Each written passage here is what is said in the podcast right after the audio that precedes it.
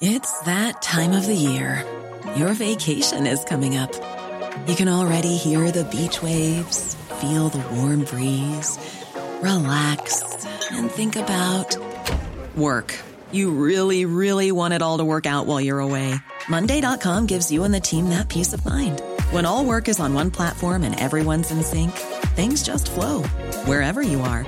Tap the banner to go to Monday.com.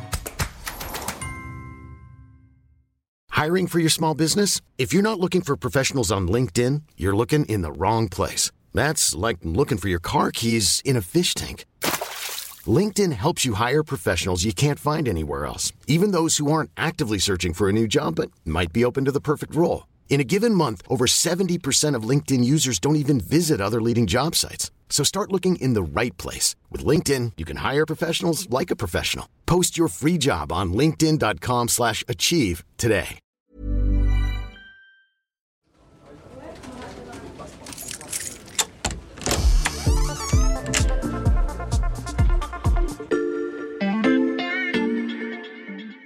Bonjour, c'est Mathias Pengili.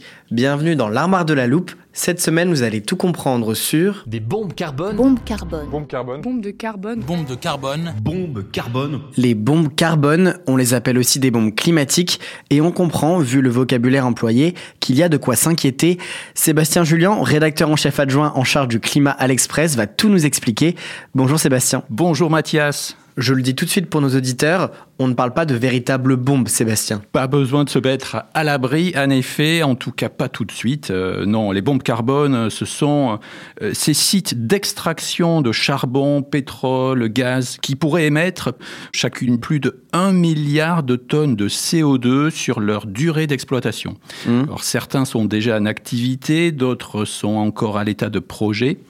Euh, alors ce concept de bombe carbone est assez récent, il a été popularisé en 2022 par un chercheur allemand.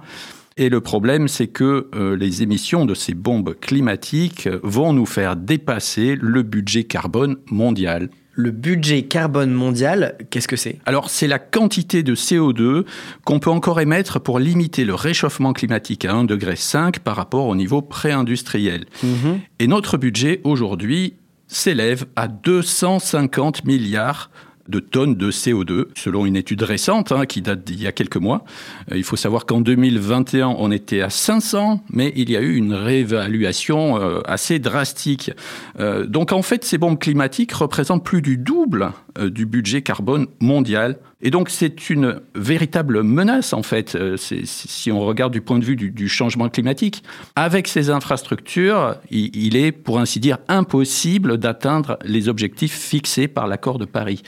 Et encore, on ne parle là que des plus gros projets, parce que les bombes dont on discute ici ne représentent que 45% des émissions du secteur pétrole et gaz et 25% des émissions du secteur du charbon. Et où est-ce qu'on les trouve, ces bombes climatiques, Sébastien? Bon, il y en a près de 425 sur la planète, répartis sur 48 pays. Euh, mais il faut savoir que une dizaine de pays concentrent la majorité. Par exemple, tu as environ 141 projets en Chine, soit à peu près un tiers du total, euh, plusieurs dizaines en Russie, 28 aux États-Unis, 75 dans les pays du Golfe, dont Dubaï qui organise quand même la COP 28. hein. Et puis, euh, on le rappelle, le président de la COP 28 est aussi le PDG d'ADNOC, donc Abu Dhabi National Oil Company, euh, entreprise pétrolière euh, qui exploite des bombes carbone. Et est-ce qu'il y en a en France? Alors, si on parle de géographie, non. Euh, il y a bien quelques bombes en Europe, mais pas en France. En revanche, euh, les banques et les entreprises françaises participent euh, à l'exploitation de certains de ces projets. C'est le cas notamment du groupe Total Energy. Alors, les ONG aiment beaucoup rappeler que Total est impliqué, soit en tant qu'opérateur, soit en tant qu'actionnaire, dans de nombreux projets d'énergie fossile super émetteurs en gaz à effet de serre. Et par exemple, il y a ce méga projet pétrolier en Ouganda. Euh, du côté des banques, euh, bien, par exemple, BNP Paribas participe aussi euh, en finançant des entreprises qui sont en première ligne dans l'extraction. Euh, elle le fait cependant de moins en moins si on en croit le site Carbon Bombs qui compile en fait toutes les informations sur ces projets. Et Sébastien, est-ce qu'on peut faire quelque chose pour empêcher ces bombes climatiques d'exploser? Bon, alors c'est sûr, les citoyens euh, ont a priori peu de moyens à leur disposition pour sortir le monde des énergies fossiles. Euh, bah, ils peuvent cependant mettre la pression sur les entreprises, les gouvernements, parce que c'est vrai, il y a une responsabilité des États qui acceptent ces projets. La COP28 permettra également de remettre le sujet sur la table. Euh, même si ce n'est pas là où se jouent en fait les choses, puisque la COP n'a aucun moyen de forcer les pays à, sortir du pétrole. Toutefois, il faut aussi prendre conscience qu'il y a d'autres bombes climatiques euh, que celles dont on vient de parler. Lesquelles Par exemple, le dégel du pergélisol.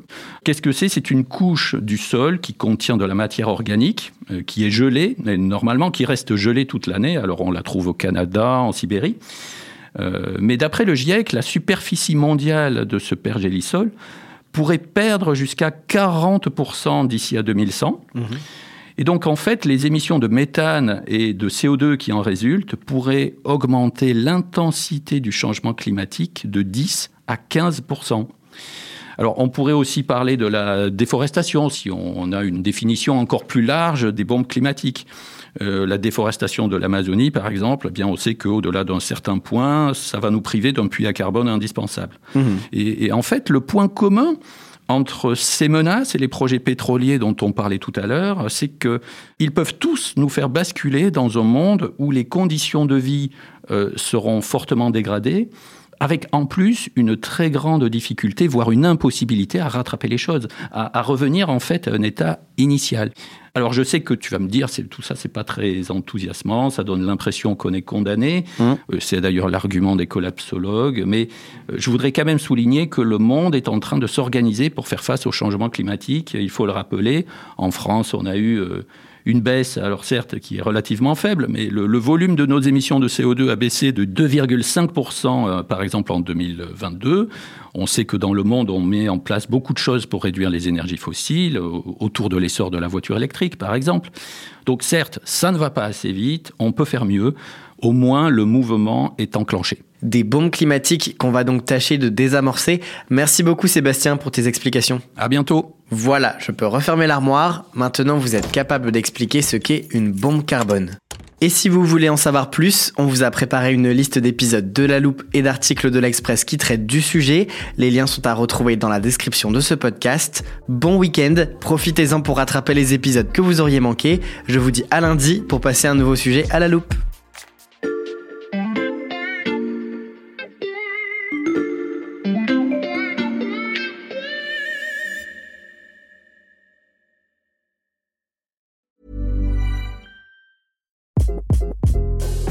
This is Craig Robinson from Ways to Win, and support for this podcast comes from Invesco QQQ. Invesco QQQ is proud to sponsor this episode and even prouder to provide access to innovation for the last 25 years. Basketball has had innovations over the years too. We're seeing the game played in new ways every day. Learn more at Invesco.com slash QQQ. Let's rethink possibility. Invesco Distributors, Inc.